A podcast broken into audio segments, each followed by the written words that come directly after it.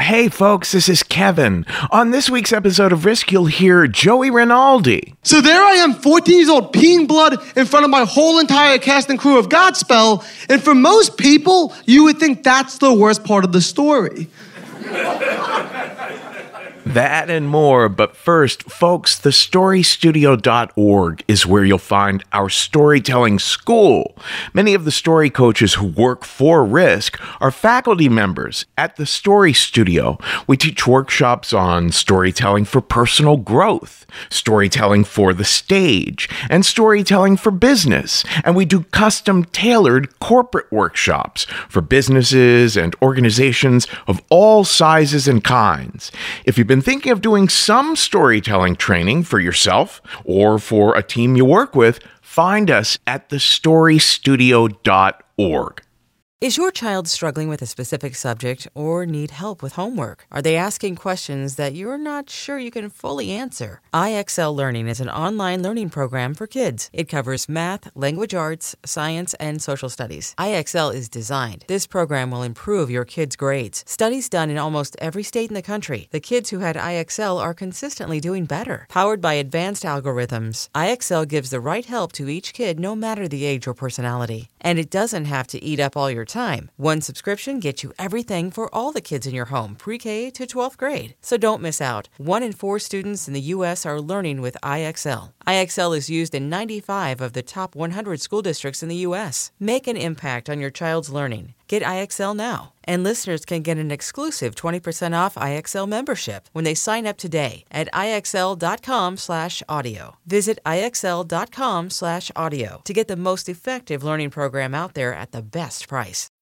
When you need mealtime inspiration, it's worth shopping Kroger, where you'll find over 30,000 mouthwatering choices that excite your inner foodie. And no matter what tasty choice you make, you'll enjoy our everyday low prices, plus extra ways to save, like digital coupons worth over $600 each week. You can also save up to $1 off per gallon at the pump with fuel points. More savings and more inspiring flavors make shopping Kroger worth it every time. Kroger, fresh for everyone. Fuel restrictions apply.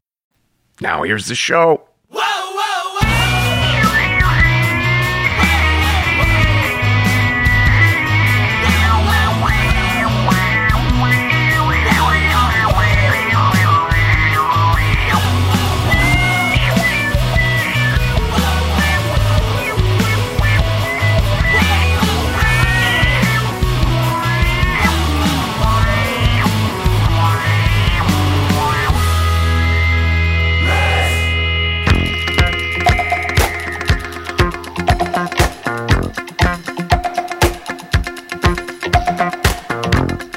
Kids. This is Risk, the show where people tell true stories they never thought they'd dare to share. I'm Kevin Allison. This is Brian Eno and David Byrne behind me now. We're calling this week's episode Family Values.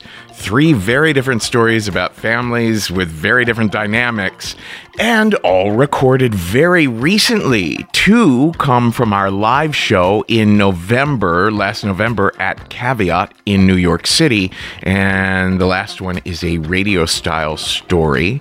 Now, I do have to warn you the second story, the story right in the middle of the episode by Christiana Hilberg, has a disturbing situation with sexual assault in it.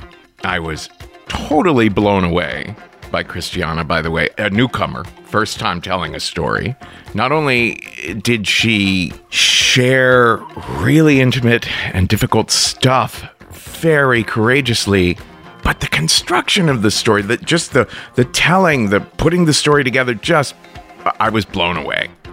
We're going to start with a very lighthearted story here. This one comes to us from comedian Joey Rinaldi. You can find Joey at his Instagram, the Joey Rinaldi. And this story is an excerpt from his new solo show called Potty Training, which will be making its debut on March 3rd, 2022, at the Vino Theater in Brooklyn, New York. So without further ado, here is Joey Rinaldi now with a story we call Potty Training.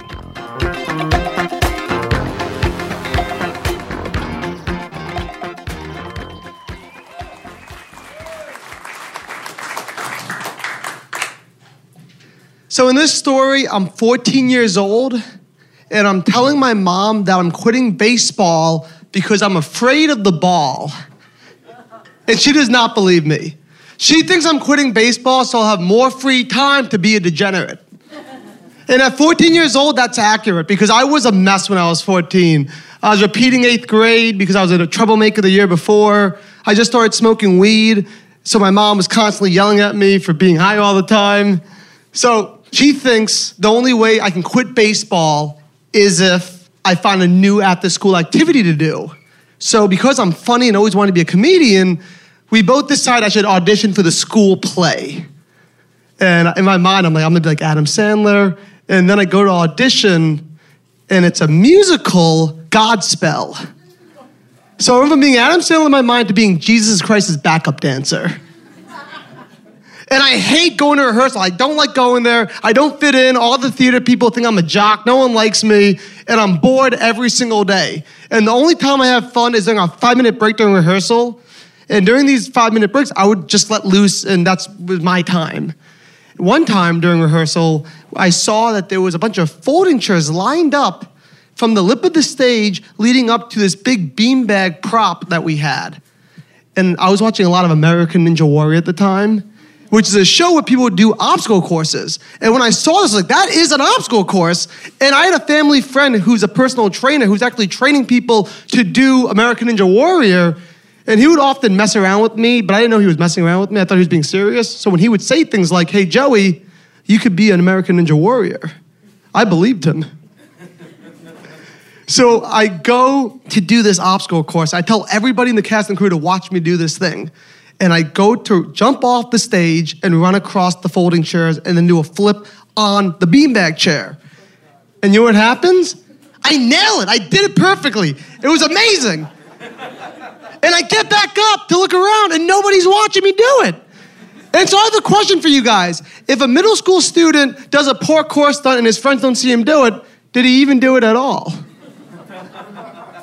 So I got back on and I was like, hey, everybody, watch me do this. You don't want to miss this. And now everyone's watching. I have everyone's attention.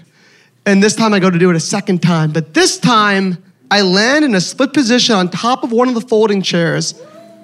The folding chair folds backwards and it and it crushes my penis.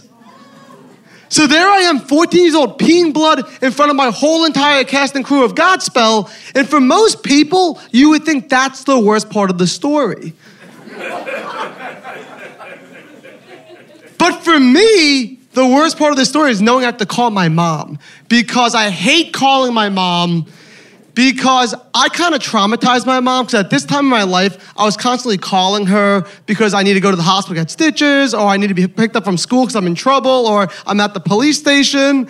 So, because of this, my mom just instinctually answers the phone when she sees me calling her like this Oh my God, are you okay? Where are you? I can come right now. Where is everything okay?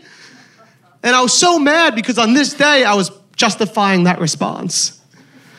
So my mom picks me up, takes me to the hospital, and they have to do surgery on me for eight hours. It's like a big surgery.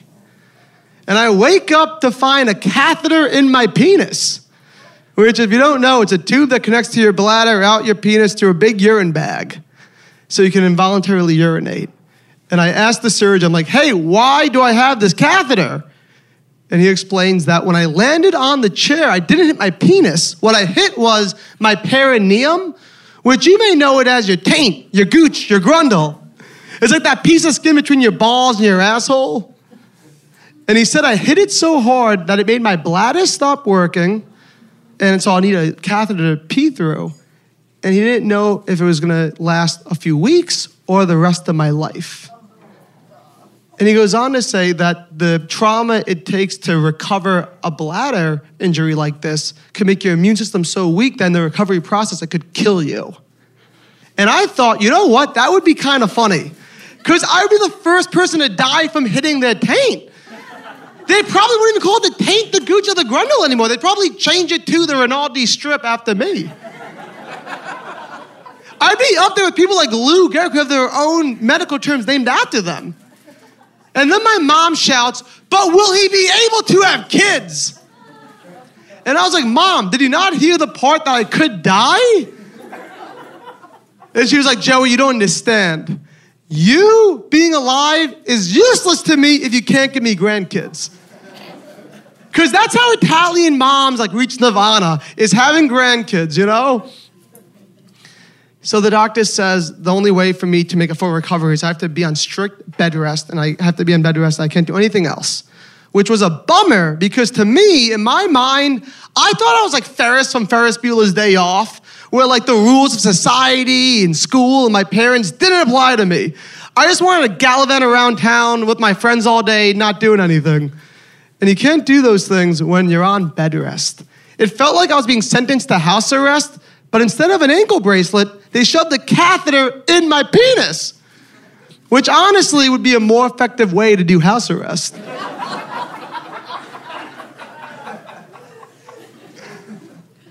I'm really nervous about this whole bed rest situation because it meant I was have to spend time with my mom 24 7.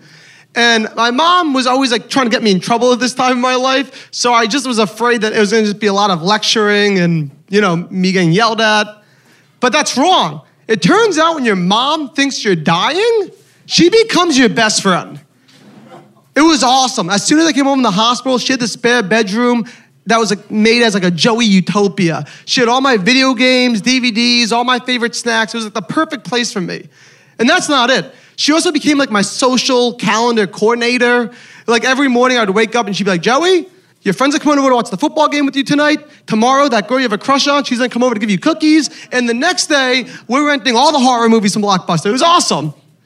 And I actually felt like very important because all of a sudden, like people cared about me. Everybody from my life was constantly calling me up, like, "Are you okay?" If I went to a pizzeria in my town, they'd be like, "Hey, you're the guy with the broken penis who's gonna die. Here's free pizza." it was like the closest I've ever felt to being like a celebrity. So I was kind of really enjoying this whole injury process. And the weird thing is, the thing I enjoyed the most about it was actually all the time I got to spend with my mom. We did a lot of fun stuff that summer together. And the best thing we would do is we would watch movies. You would think we'd watch like wholesome family movies with a son and a mom. That's not true. I found out my mom has the same sick personality I have, and we would watch like Wedding Crashers and American Pie and like Animal House. And watching these movies together, I felt like we were really learning like new things about each other. Like I was learning that my mom is actually funny, and my mom was learning that I am not always an asshole. it was awesome. But the thing is, spending too much time with your mom can be a problem. And it was, because there's one thing you're not supposed to do when you have a catheter in your penis, but it's also the only thing you do when you're 14 years old. So I was doing it anyways. And one day, my mom walked in. I scream because I'm horrified. She screams because she's happy. I'm like, what are you doing? Why are you smiling? She's like, this is great. Your penis works. Then she was like, I got phone calls to make. I'm like, who are you calling? Next thing I know, she's on the phone with my aunts and my uncles being like, guys, good news, I'm gonna be a grandma after all.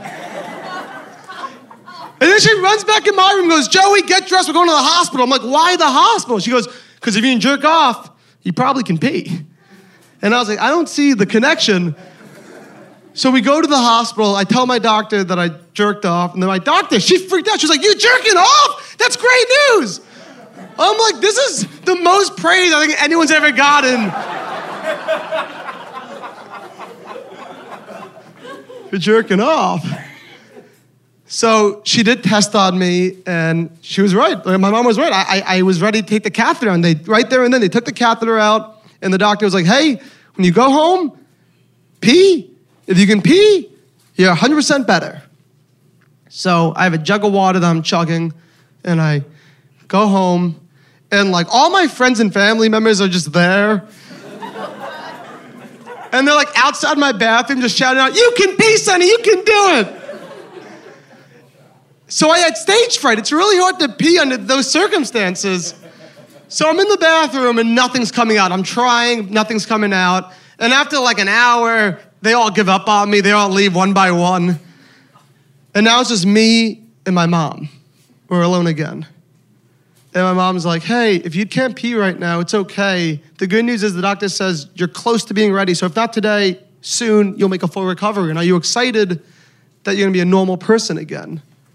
And I was thinking a lot when she said that because one part of me felt kind of sad. I was like, oh no, if I'm a normal person again, that means I won't be special. I won't be important. My friends won't care about me as much anymore. But more importantly, I was nervous that if I was normal again, the first thing I'd want to do is go back to breaking all my parents' rules. And my mom wouldn't be my friend anymore. So I tell my mom, yeah, I'm excited to go back to being normal, but I also want to thank you because not one point during the summer did I ever feel like I was dying because you made every day so much fun. And then I peed my pants. my first time peeing in six months was in my pants, and my mom did not skip a beat. She was like, Don't worry, I won't tell your brothers you did this, and I'll clean your pants right now. and I made a full recovery. But I was right. The second, like the first weekend, I was better. I snuck out, went partying, came home at 5 a.m. My mom immediately grounded me. And even though I kept on getting in trouble after that, it never changed the fact that my mom and I remain best friends still to this day today.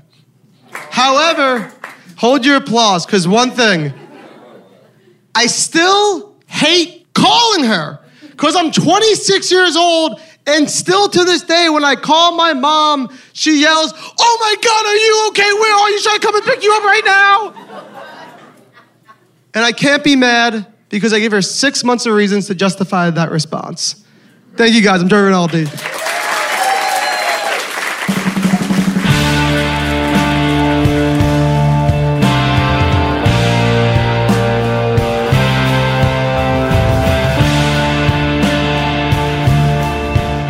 Mind if I piss a little blood first? Please, by all means. Thanks. Pissing blood, I'm pissing blood. Alright. Pissing blood, I'm pissing blood. Alright. Pissing blood. He's not gonna piss blood in a limo, is he? Probably not.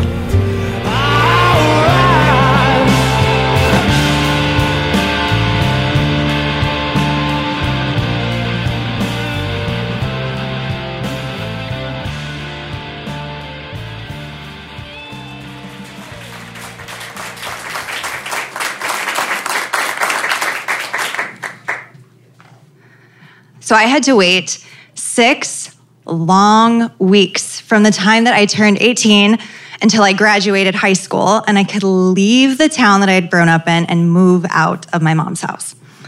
I had only been living in Phoenix for seven days when I was on another call with my mom. I am an adult now. I don't live in your house. I can make my own rules. Oh my God. You see, I had grown up Mormon, and Mormons have a lot of rules. And my mom wanted me to follow all of these rules still. I needed something to take my mind off of all of this. So I called up a friend and I was invited to a girls' night. I was welcomed in, met new friends, and shown immediately to the kitchen where there were snacks and a lot of alcohol. Now, remember, I grew up Mormon. So, one of the rules was to not even think about alcohol, let alone be in the same room with it. So, I sat there and I held this glass bottle, not knowing what the fuck to do with it. And I was too embarrassed to ask. So, I grabbed a glass and I poured three quarters vodka, as you do, leaving a splash for Coke. The music was so loud, girls everywhere. I was moving from the front room to the patio, back to the kitchen. And after drink three, it was no longer a girls' party. Boys started showing up, and I didn't want to lose my buzz, so I made another drink. Still moving back and forth from the front room to the kitchen to the patio. And I don't know, drink five, drink six, I found myself up against the hall wall like this, right? leaning, reaching for my friend. I need, I need to go to bed. She came over, she lifted me up, and she took me to her bedroom, laid me down, and said, I'll see you in the morning. Here's a glass of water. My body was jolted awake by water being poured on my vagina. My eyes couldn't open. It felt like there was sandbags on my chest and on my eyes. And I kept saying, Get up, sit up, say something. And all I could say was, I'm a virgin. I'm on my period. Probably not like that. I'm a virgin. I'm on my period. I couldn't even talk. I couldn't open my eyes.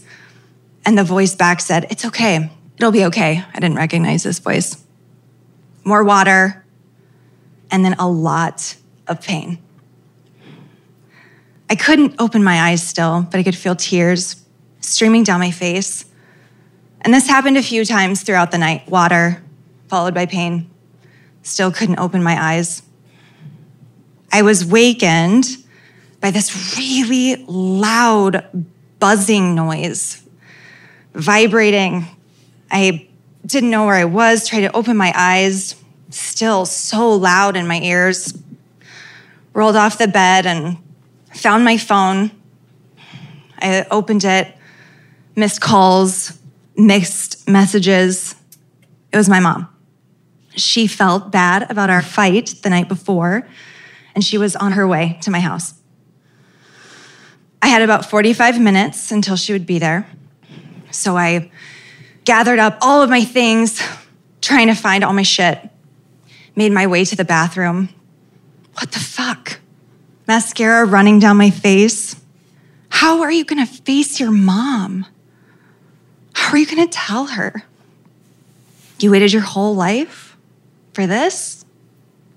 I went to the bathroom, and when I wiped, I was numb. I couldn't feel anything. I made my way out to the front room, and I found my friend. What the fuck happened? And she said, Oh my God, I, I didn't know you were a virgin. How could she not know?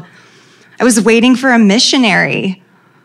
We were supposed to get married and be each other's firsts. She said, Did he use a condom? I don't know. So we drove to the nearest Walgreens. She went inside and came back out and said, Here, take this. It was plan B. She said, It might make you feel like shit, but it just kind of wipes everything, takes everything out, washes everything out. So I took it and got in my car and started driving back to my apartment. I now had about 20 minutes until my mom was there. I came through the door and immediately told my roommate, Oh my gosh, I got drunk for the first time last night and this is what happened. And she said, Oh, honey, when you drink and you go to parties, that shit just happens. So now the tone was set, and I ran upstairs, got in the shower. No soap could wash away the shame and the guilt that I felt, but I just kept washing. I got out, I was standing in front of the mirror. You're worthless. He is never gonna wanna marry you when he gets home. How are you gonna tell your mom? There was a hickey on my neck, and I didn't want my mom to see it. So I turned on the curling iron and I ran it back and forth for about 20 seconds. She was a hairdresser, so she wouldn't think anything of it. Pretty soon there was a knock on the door. So I ran downstairs, opened the door.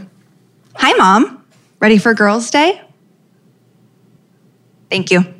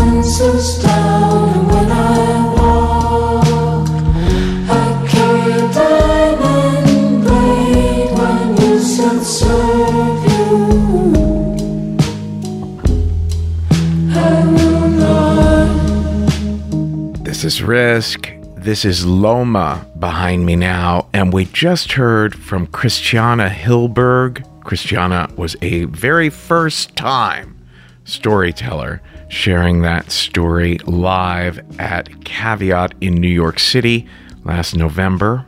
After all these years of doing the show, it's still so touching to me, especially when first time storytellers are so coachable and work with us and then really take a risk and do the show like that. And that was one of those really shining moments I felt. You can find Christiana on her Instagram at Christiana underscore Hilberg. And before Christiana, we heard a little interstitial all about peeing blood by our episode editor, Jeff Barr. Folks, if you like good old fashioned true crime mysteries, if you like stories where you feel like you're a detective finding clues, June's Journey is the name of this new game that you can play on your iPhone or your Android. You are uncovering the mystery of June's sister's murder. It's this well to do family in the 1920s living in a great Gatsby like mansion each scene uncovers new aspects of the story. Some parts are in New York, some parts are in Paris. There's all kinds of objects you're finding and trying to assess whether they're meaningful or not. You collect information, filling out your own photo album, and you're keeping track of all the characters. There's romance, there's scandalous family secrets. It feels like a really fun play or movie. And I've only made it through like five scenes, but I am told you could crack the case. All you need is an internet connection and downloading on iOS or Android. So discover your inner detective when you download June's Journey for free today on iOS and Android.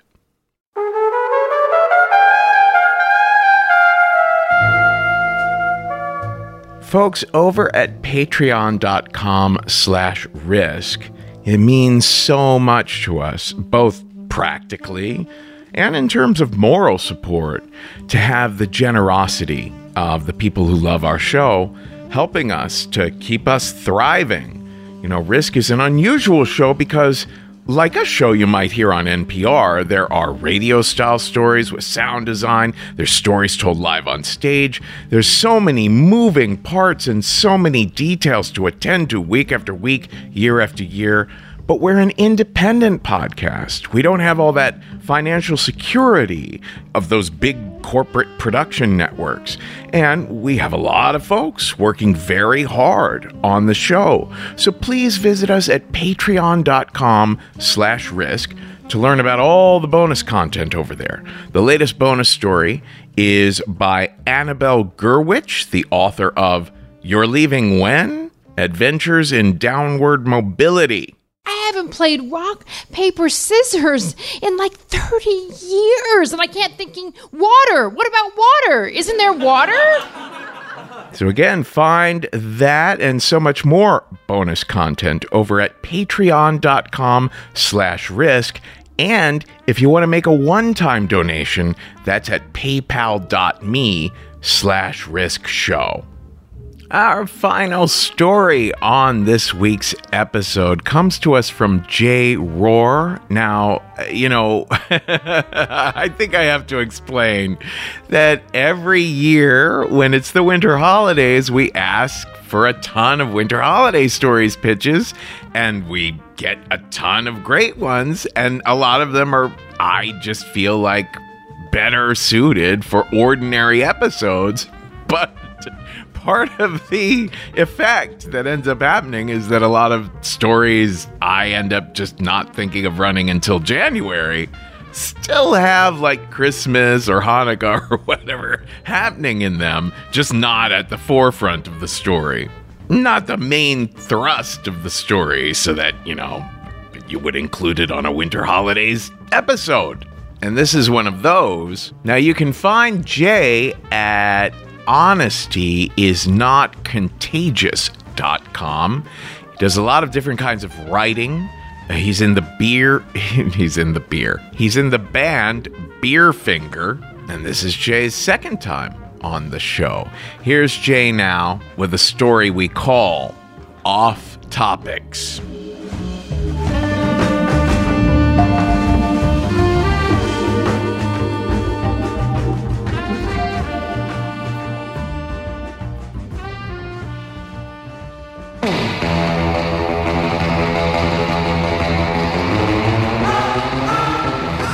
In my family, there's a whole list of conversation topics that we try to avoid because they're landmines. And if you step on one, it's gonna explode and it's gonna ruin the evening for everybody. Case in point, there was a Thanksgiving years and years ago, and I'm sitting around and I'm talking about Shaun of the Dead. And my older brother takes this as his cue to start talking about what he's gonna do when the zombie apocalypse happens. And at first, I'm kind of riding his train of thought with him because I figure this is just a hypothetical fantasy scenario, and those are fun to explore. I'm also used to this line of dialogue with him because growing up, he was always the kind of person who was sort of. He had the mentality that his future was going to be an 80s action movie, that he was going to be this mercenary Ronin offshoot of the A team, wandering the country and doing good with a gun. So when he's going off on this, I'm like, oh, this is just an offshoot of his like childhood daydreams, you know. But as he's talking about it, it becomes clear that this isn't a fantasy for him. This is a reality. He's not pontificating on like, you know, hypotheticals. He actually believes that the zombie apocalypse is going to happen at some point in the near future. And so as he's going off about this, I'm just like, dude, you know that scientifically speaking, zombies don't and cannot exist. And he just looks at me and goes, God can make it possible. And then things just kind of went downhill from there until we were just shouting at each other. He's like, You don't have any idea what reality is like. That's why you voted for Barack Obama. And I'm just like, I don't know how to respond to that because clearly rational debate is not going to win me any points here my family's always been very like intense about their opinions. And growing up i learned to sort of have more control about my passions than the rest of them. But at the same time like i went off in a different direction. They just know that what they say is true regardless of the source. I'm like hey there's this book a scientific book written by doctors and professors and people in the field. And they're like yeah, that's liberal hippie nonsense, so shut up. And then I get pissed off because I'm like, no, this is a fact. And then we just sort of spiral downward from there. But the thing is, like, we've learned to compile this list of conversation topics that we know we can't safely navigate. So we just avoid them, just flat out avoid them. Anywho, several years later, I'm driving our father to my older brother's place for Christmas Eve. My older brother lives an hour and a half outside the city of Chicago. He's out in rural duck butter nowhere. And part of the drive is my dad and I having an entire dialogue about which conversation pieces we got to avoid. You know, the, the list. We're basically just going over the list. And my dad is like, Remember, you can't bring up that Shaun of the Dead stuff, or, you know, don't poke fun of your brother's Mad Max scenarios, no matter how stupid they sound. All right, all right, all right. So, one of the things we prepare as well is our tactics in order to like derail any dialogue that may be headed towards something hazardous.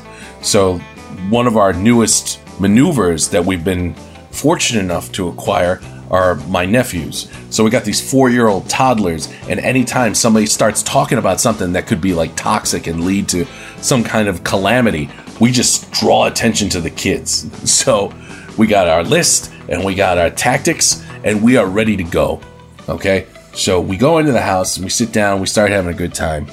And this is turning into one of the best Christmas Eves that we've had in years. We're drinking and we're relaxed and we're just chilling. It's a great time.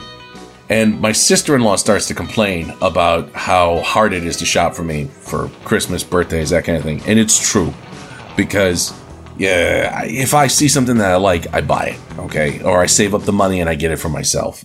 And as she's complaining about this, my brother goes, You know, Actually, I think he's got the right idea. And I said, What makes you say that?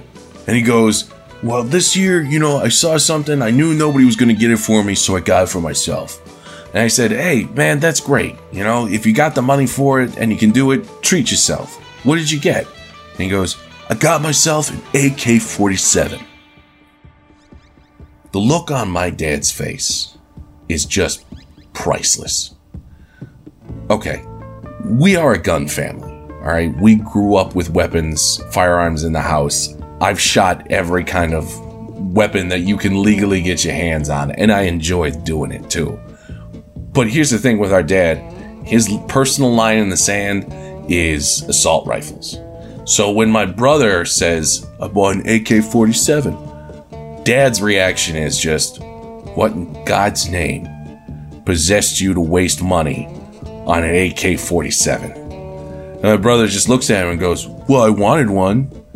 Also, when the zombie apocalypse happens and he just starts explaining his plan, and I'm just at the other side of the room just going like, "Oh god damn it, do not start talking about the zombie apocalypse cuz in a matter of seconds, I know we're just going to start hopscotching down the line of landmines and he just won't shut up.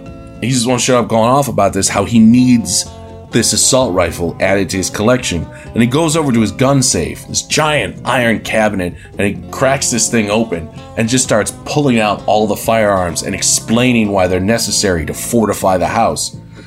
So he's got the AK 47, he's got an AR 15, he lays out two shotguns, he's got three hunting rifles. He's never been hunting a day in his life. He's got two 45 caliber automatics. He's got an array of pistols. He's got a machine to make his own bullets. And all of this stuff is necessary in order to defend the house during an apocalyptic scenario that is never going to happen.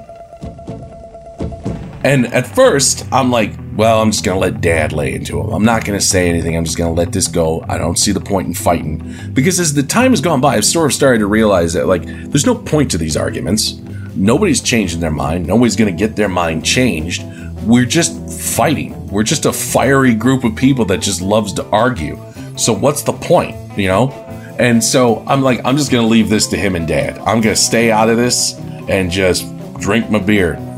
But dad is starting to get intrigued by some of the guns. Now he's playing with two of the 45s and they're all giggling and laughing. I'm like, oh my God, three drunk idiots are playing with guns right now. And then my sister in law looks over at me and she can tell that I'm visibly uncomfortable. And she points the AR 15 at me. And she goes, Where's your gun control argument now? And I put up my hands. And I'm like, Hey, look, you guys seem to be under the impression that I have a much more intense gun control position than I actually do.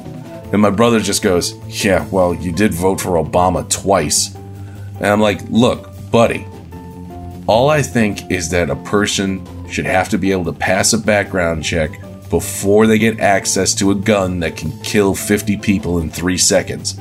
My dad turns in his seat, dual wielding 45 automatics, points both of them at me, and goes, That sounds like some liberal hippie bullshit to me.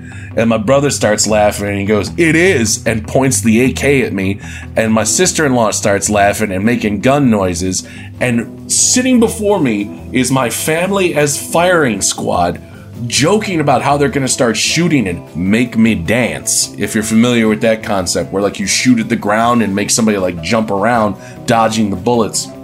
Because they're under this impression that I'm like some kind of like super hippie gun stealing nut job and I'm just like, I don't know what I'm going to do in this situation. All I can think to myself is, I really hope there isn't accidentally one bullet still in the chamber of one of these guns.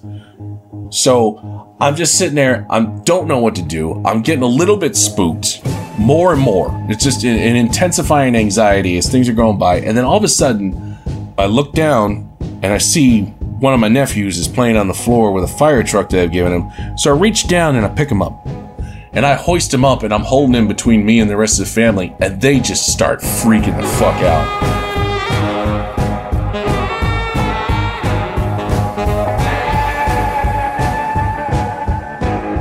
My brother's just like, hey, what are you doing? I'm like, what? What are you worried about? It's not like the gun is loaded. No, no, what are you doing? That's not right. You can't bring a kid into this situation. I'm like, what's the situation, dude? The gun's not loaded. It's not like you're gonna shoot me. And then my brother just goes, all right, okay, all right, he's being a jerk. Let's put the guns away now. And he starts gathering up the weapons and putting them back in the safe. And I kind of sit down and I'm just sort of watching them, and they're all starting to get pissed off because, like, apparently I ruined the fun that they were having. And, like, I'm the asshole in this equation now. So I just sit down and I'm just like, I don't know if I've won the argument or if I've just alienated myself from them further. But at the same time, all I wanted them to do was to stop pointing guns at me. So as I sat there, continuing to hold my nephew as a human shield, I just looked at everybody and I said, So, uh, AK 47s are going on the list.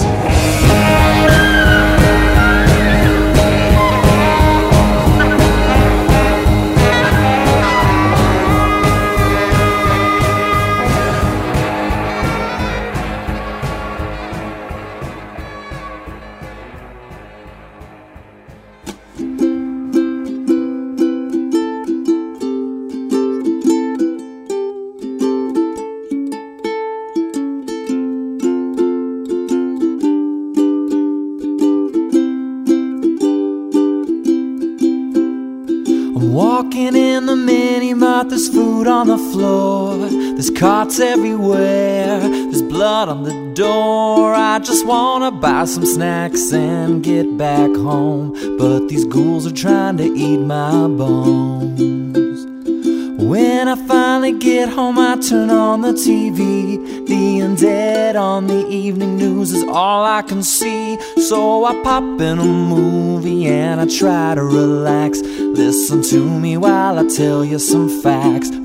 Zombie apocalypse is messing up my week.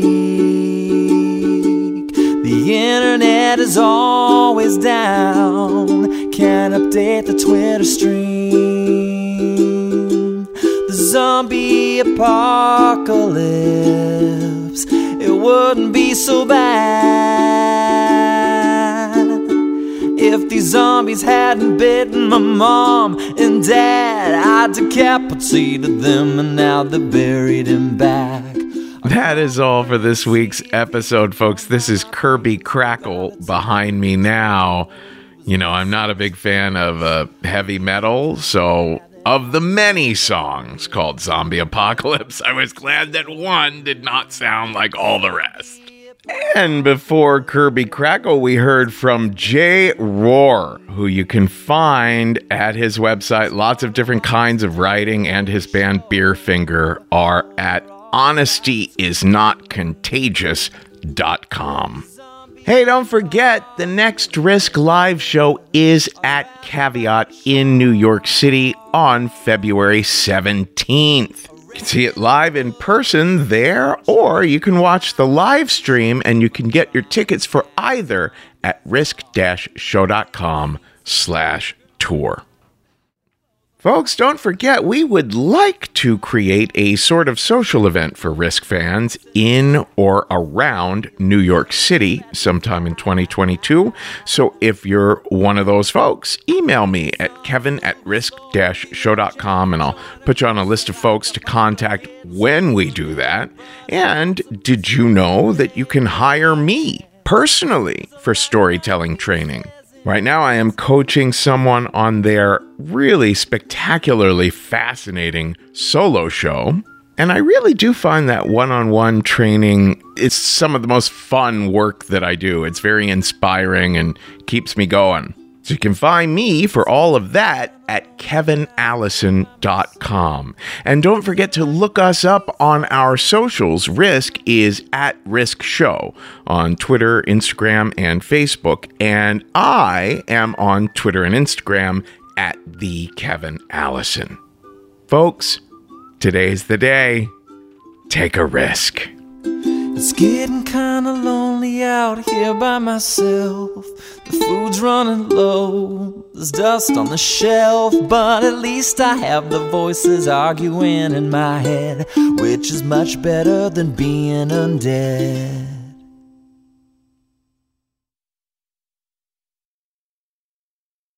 It's very possible and probable we have the antidote, okay? And the antidote is even for those that have been vaccinated. And, and, and, and the research he's already sent me just blew me away. And I've been practicing this for 20 years. The antidote that we've seen now, and we have tons and tons of research, is urine therapy. And I know to a lot of you, this sounds crazy. We, we've got research after research, documented, peer reviewed, published papers on urine. We do. We have this. Okay? And what he has right now is all antidotal. Now, now drink urine. Pissing blood, I'm pissing blood. Alright. Pissing blood, I'm pissing blood.